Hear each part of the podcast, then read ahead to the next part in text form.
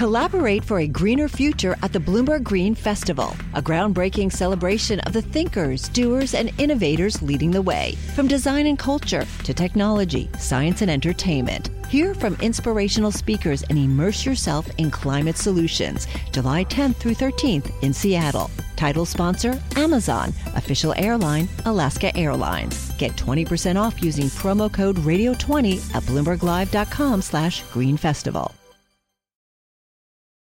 What were you doing in there? I'm making sure they clean Don Long's vent. Don't want one more person getting the superbug. It might be too late for that. In March 2020, an episode of a Fox network television show called The Resident appears about a lethal fungus spreading through a fictional hospital. The fungus has an ability to attack people with underlying conditions, such as diabetes. The hospital staff go to great pains to try to get rid of the infection without causing panic or revealing their own mistakes. Candida auris is highly dangerous in immune compromised patients. Half the people who get it die. The coronavirus actually makes a brief appearance in the episode. We're lucky it's not airborne like the coronavirus. The staff is not at risk, but the patients could be. But it doesn't really figure into the plot. Anyway, one of the writers behind this episode is named Daniela Lamas. And around the time it airs, the episode starts to feel like reality for her.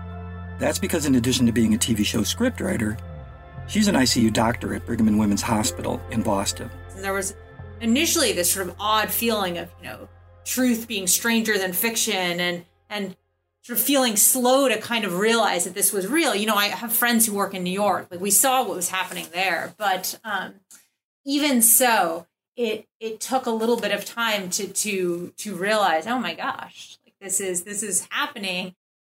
Reality was following an alternative script in which a coronavirus was the arch villain. Swathed in PPE, Lamas was taking care of patients with a previously unknown disease, COVID 19. Hundreds across Massachusetts became sick with the disease, piling into the hospital in unforeseen numbers. Brigham and Women's has a 16 floor patient tower, but across the street there's a newer cardiology building with a number of rooms with negative airflow. That can be useful for keeping viruses under control.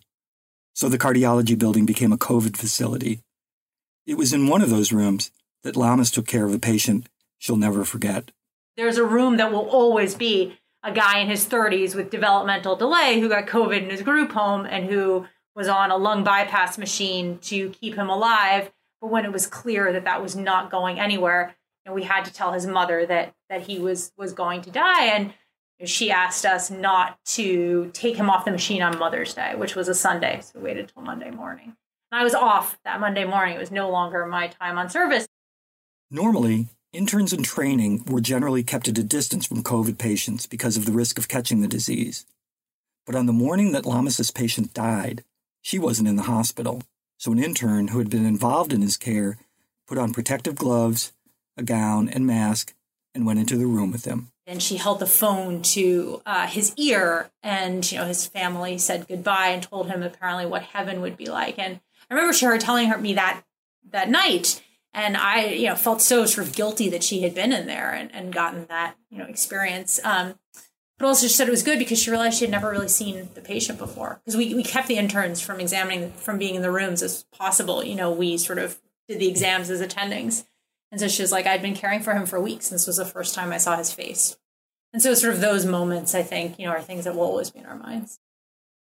Even doctors had difficulty believing what they were seeing happen in front of their eyes. COVID was changing everything, but there was a big difference from Lamas's show, where doctors were trying to hide the infection in the hospital. Now they were trying desperately to make clear to the rest of the world what was really happening within their walls and how COVID was changing the rules. Khalid Ismail is a colleague of Lamas's who specializes in taking care of lung disorders. There's like a big, you know, conspiracy and all.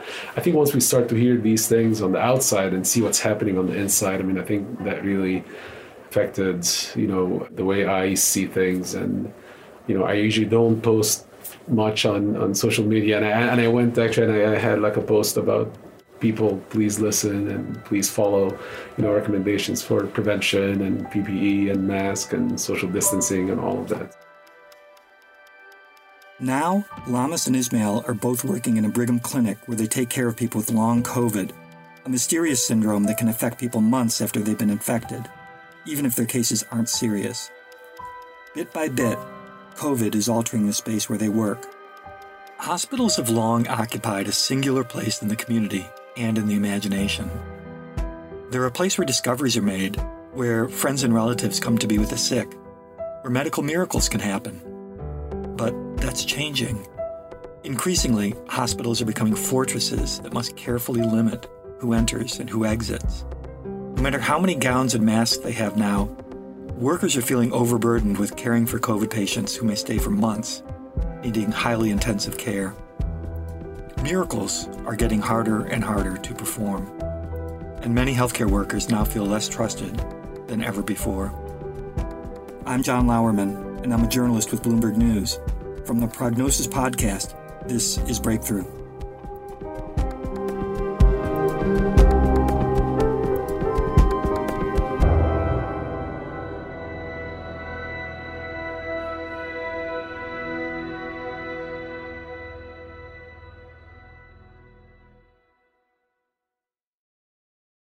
Brigham and Women's, the hospital where scriptwriter Daniela Lamas works as a doctor, is one of the most storied in the world. It can trace its history back almost 200 years, when it was one of the first American maternity hospitals.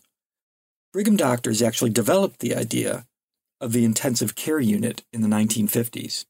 Here in Boston um, and at the Brigham, yes, we definitely have critically ill unvaccinated patients, but not to the extent that there are in other places in the country. You know, our vaccine rates are, are good here in Massachusetts. And there are some outlying hospitals who have been a lot more hit than we are. My father's a doctor in Miami, and so the hospital he works at is just full of unvaccinated, super sick, unvaccinated COVID. And and I think, you know, there's a, a different tone to it. The pandemic is making health workers feel like they're on an island on the outside, the hospital looks pretty much the same as it always did the banners, the glass and steel, the emergency room parking lot. On the inside, it's become a very different place, one of constant stress and worry, and feeling like there's no way out. Late this summer, Idaho was overrun with COVID cases. At one point, there were more than 600 people hospitalized. That's about 20% more than in December, when COVID was running rampant across the U.S and vaccines weren't yet available.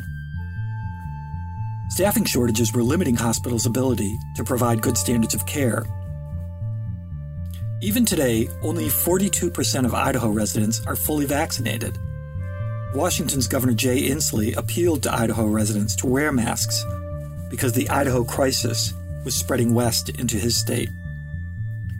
Jim Souza is a pulmonologist at St. Luke's Hospital in Ketchum, Idaho. He says it's difficult to find enough beds and to keep them staffed. We're, we're just experiencing an unprecedented uh, wave of acute illness, and that acute illness is all COVID, and it is almost exclusively in uh, unvaccinated uh, individuals. I checked the statistic right before our interview today, and um, of our intensive care unit patients who are in the hospital uh, with COVID, uh, 96% of them are unvaccinated. There's a small handful that are vaccinated, including organ transplant patient, uh, cancer patient, and, and so on. On the Zoom call, Jim looks tired. He talks about constantly donning and doffing personal protective equipment as he and his team go from one sick room to the next. Jim also says the actual interior of the hospital has had to change to accommodate more COVID patients, just like Brigham and Women's. This wave has has caused us to uh, change where we're providing care. So we've opened up surge uh, units. We had one surge unit, which was a cardiac observation unit that we turned into a nine bed intensive care unit. We filled it today. But still, more COVID patients come in the door. And today is this day is probably going to be the day that we spill over into our um, next surge unit, which is a, a telemetry unit.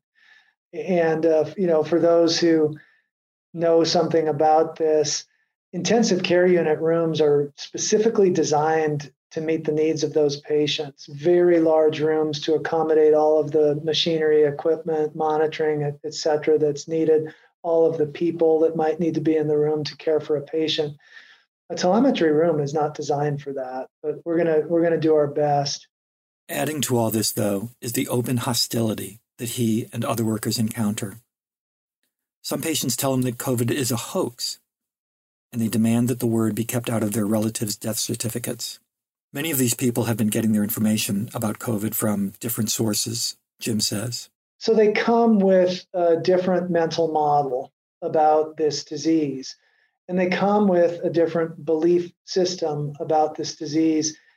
And as they do that, they're coming with a bit more hostility, which which I, I gotta say is a really unique thing in healthcare. We are very used to taking care of all comers. I mean, we right we take care of we take care of lots of folks who have chronic problems that they've decided not to manage. Doctors don't resent patients for their beliefs about COVID, Jim says. We take care of, you know, prisoners. We, we take care of uh, good people, bad people. we just take care of people. That's our job. And what what helps you have that sort of um, cool indifference to the um, the individual characteristics of the patient you're caring for is the fact that almost all of the time, what you get back from the patient is an overwhelming sense of appreciation for the efforts being applied to try to return them to health.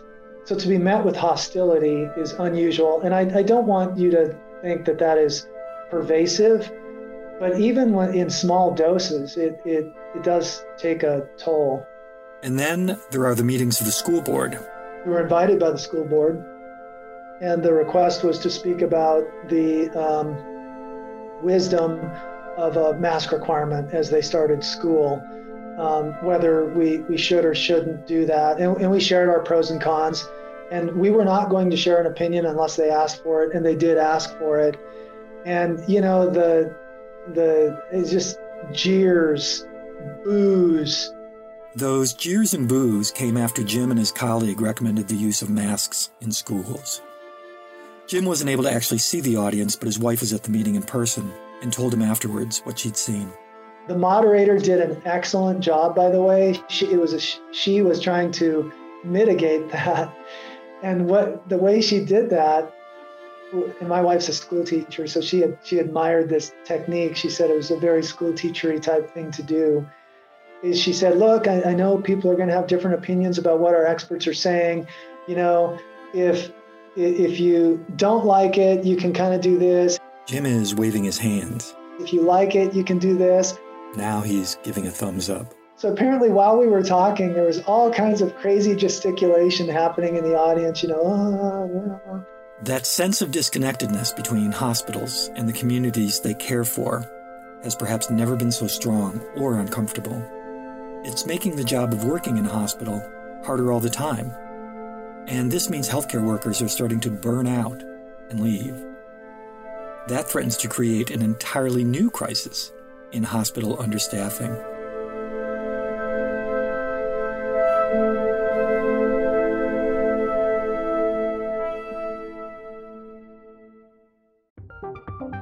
From Silicon Valley to Wall Street, the promise and perils of artificial intelligence are playing out on the world stage.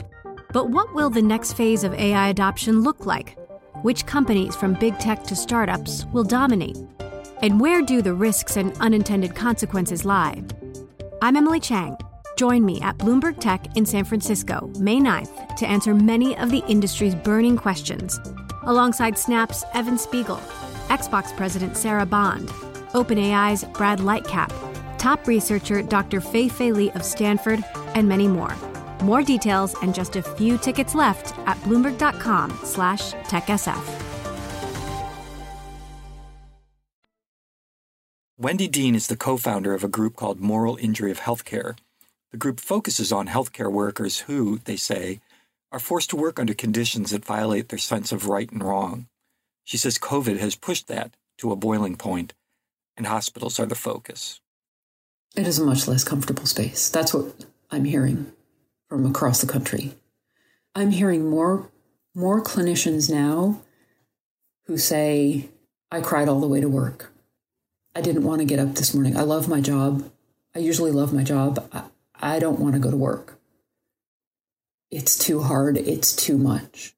Watching 30 year olds on ventilators that you know have a 30% chance or a 35% chance of not getting off, that is excruciating. And we don't just leave it when we walk out of the hospital. One of the key points of frustration is vaccination.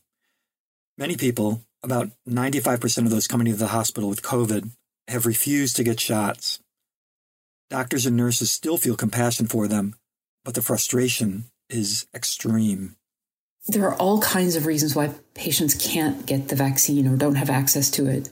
But at the same time, it's frustrating to us that we can't make it more available and that we can't that no matter how how much we um, encourage people to get it or ask them to come with us come to us with questions that it's that turning that corner so that there's there's less vaccine hesitancy um, has been really hard and I and I think that is that's becoming more frustrating for healthcare workers. Doctors are often at pains to help people understand that COVID isn't a fantasy, that it can be life altering or even lethal, and that it's threatening their lives every day. Katie Miro Johnson is an infectious disease doctor in Denver, where hospitals have also been hit hard. She says she recently bumped into a neighbor on the street whose friend was sick with COVID and on a ventilator.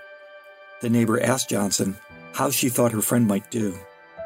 I looked at her, I said, He's probably going to die. I said, there's there's very low chance he's going to survive. Johnson says her neighbor's face went white. I felt bad walking away from that that I was so honest, but I said she asked what was what what I thought because I think people are asking, "What do you think about this?" And if I say something such as that, they're going to die. You know, um, it scares people. It, it, they don't know how to grasp that that's a possibility, and that's hard. The neighbor's friend was only in his 40s and with no underlying medical problems. But there's often little that can be done by the time someone is on a ventilator. I don't want to be that person. it, it, feels hard to, uh, um, for them to look at me in a, a, the, the, same way, you know, with saying things like that. Um, but when you're around it every day, um, I don't, you know, I, I don't feel it as uh, that gravity that they do. It's a strange feeling for doctors not being able to be heard. They're used to being the voice of authority, the last word on medical issues, and experts on life and death. But this is how it is in the time of COVID one reality inside the hospital and one outside, and not enough communication in between. And I think, you know, going forward, um, there is a disconnect still with um, there's a substantial amount of people getting admitted with these long 60 day hospital admissions unvaccinated and we are using our highest resources possible to keep them alive and um and it's hard. Um it's hard. Um ventilatory support, you know, IV medicines daily, and um, some of them taking a flight for life plane from other, you know, other states even to come here, which is, you know, um, which is desperate, which is, uh, yeah, that's kind of what we're what we're dealing with now. Just a few months ago, it looked like the pandemic would fade, at least in the US, as vaccines rolled out. So far, that hasn't happened in the states where vaccine uptake is low. Unvaccinated people, particularly those with chronic illnesses, are still getting sick. Kate says there's still a lack of good treatments to take care of people who get really sick. I uh, I think from the the health care provider standpoint, um, we want this to be over um, just as much as everyone else does, um, and um, I do think that if we can increase vaccination worldwide, uh, which is the goal, is the only way we're going to bring this to an end um, and protect all of our most vulnerable people um, in the U.S. Um, from continually to be, you know, come into the hospital, be sick, and then ultimately die. Um, and so, um, I think from our standpoint, we we we're giving treatments that we have high quality evidence for, uh, but are not willing to risk uh, using other things that um, have low quality evidence or or are negative have negative studies behind them. And um, I think that um, if there was something that we thought would cure someone, we would be giving it. Drugs with poor quality evidence behind them include ivermectin and hydroxychloroquine. Hydroxychloroquine is a drug for malaria that was touted by former President Donald Trump as a cure for COVID early in the pandemic when there were even fewer options than there are now. Studies have shown it doesn't work, but there is still a large segment of the population that puts its trust in the drug. Ivermectin is another drug for parasites that hasn't shown effectiveness, but many patients and their families come into hospitals demanding it. Katie says the controversies over COVID treatment are eroding trust in hospitals and health professionals. I still think that we are used as a, a way to take care of acute illness and hopefully turn it around. But I do think people, certainly a cer- certain um, subtype or, or subpopulation of, of folks are not coming to the hospital because they're worried that somehow the hospital is going to make them worse. Now, doctors sometimes have a hard time treating patients because of mistrust. No matter where they're cared for, patients who do get sick are very worried and often mistrustful.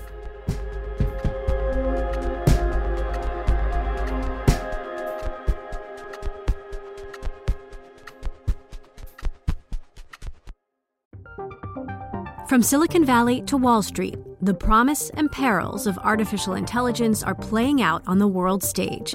But what will the next phase of AI adoption look like? Which companies, from big tech to startups, will dominate? And where do the risks and unintended consequences lie? I'm Emily Chang.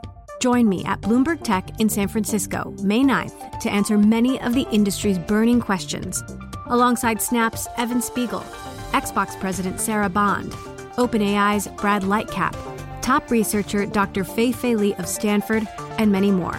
More details and just a few tickets left at bloomberg.com slash techsf. What we have is an invisible war. Uh, and where the war is being conducted is on the insides of the hospitals and in our clinics. Those places are on fire right now with sick patients the rest of the community doesn't see that. That's Ted Epperly, a doctor and CEO of a residency program based in Boise. When we talked, Idaho had the second lowest vaccination rate of any state, and residents were just starting to return to events like state fairs and football games, most of them unmasked. I was a, a family medicine physician in the physician uh, in the army for 21 years. I've been in a war, in the first Gulf War, and did a lot of work in the Gulf War uh, at a MASH hospital with emergencies. Um, and um, the, the analogy I like to use for this is that if tanks were rumbling down the streets here and there were bombs going off, planes flying over, and helicopters, smoke, fire, everybody would get it. And everybody would be appropriately concerned and pulling together as a team. Uh, that's not happening. Ted says the invisibility and isolation of hospitals' plight is particularly deep in some very rural, very conservative communities. People are kind of, uh, you know, stacking up like logwood, like cordwood in the uh, uh, in their uh, waiting areas. Uh, they've had fairly significant um, amounts of bad cases that are right in front of them that they can't do much for. And what that leads to is a sense of both isolation, uh, fear, and loneliness. Um, they feel like they're out on an island um, trying to manage all of this. And with all the resources the United States has to offer around them, but not being able to get anything accomplished. So it's that that sense of disillusionment that the whole system is kind of shutting down and breaking uh, that I think is part of the, uh, the dynamic and the tragedy of this that we're going through in Idaho right now. Ted says he thinks this could be the case for a long time. I think this could go on for quite a while. And what I mean for quite a while, uh, maybe 25 to 40 years. Um, and I know that sounds almost like you got to be kidding. That just sounds unbearable. But Ted studies pandemics and says some have lasted from 40 to 100 years.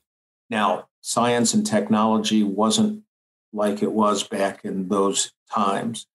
But we currently have another pandemic simultaneously ongoing that's been ongoing for 40 years already. Simultaneously, that's the HIV uh, epidemic pandemic. We've not resolved that. And the reason we haven't is that we haven't developed a vaccine for it.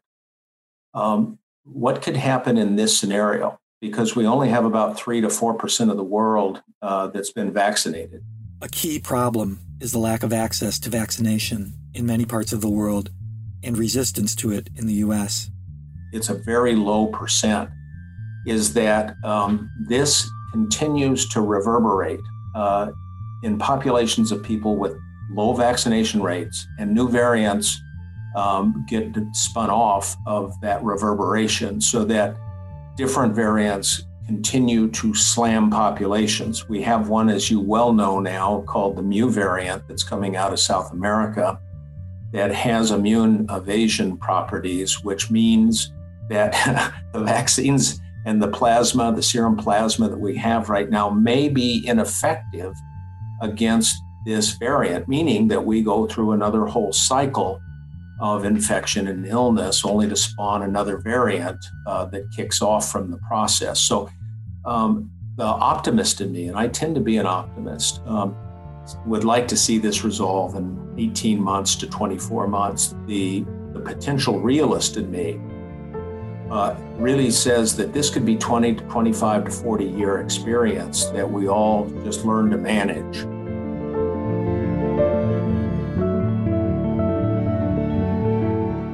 Jim Souza, the Idaho pulmonologist, has been trying to get local politicians to come to St. Luke's and see what's really happening he says many have had their eyes opened and gone back out to the community to talk about the desperate situation in hospitals.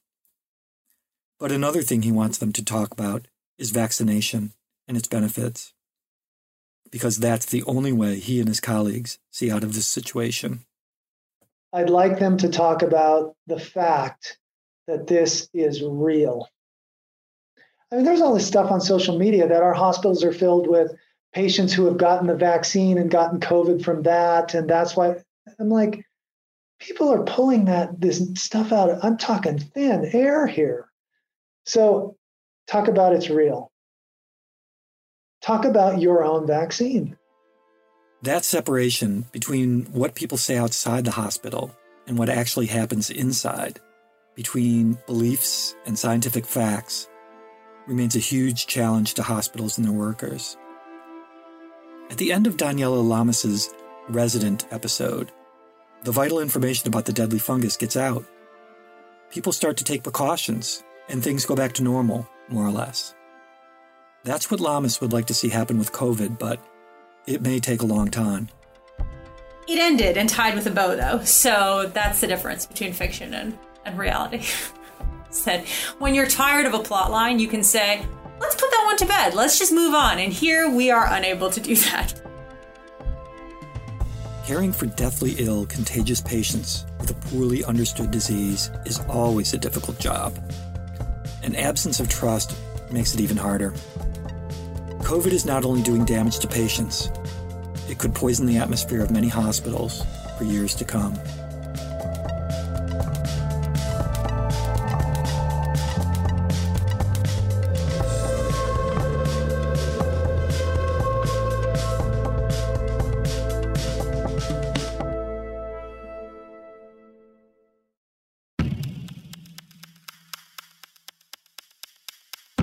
Next week on Breakthrough, we're going to look at how COVID revolutionized medicine with the development of the mRNA vaccines.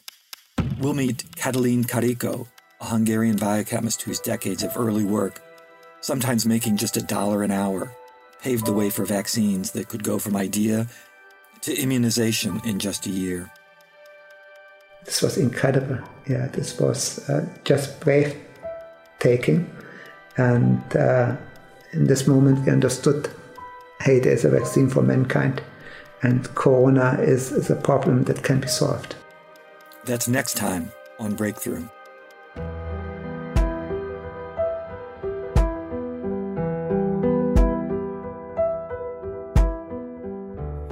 This episode of Prognosis Breakthrough was written and reported by me, John Lauerman. Topher Forhecz is our senior producer. Carl Kevin Robinson Jr. is our associate producer. Our theme music was composed and performed by Hannis Brown. Rick Shine is our editor. Francesca Levy is the head of Bloomberg Podcasts. Be sure to subscribe if you haven't already, and if you like this episode, please leave us a review. It helps others find out about the show. Thanks for listening.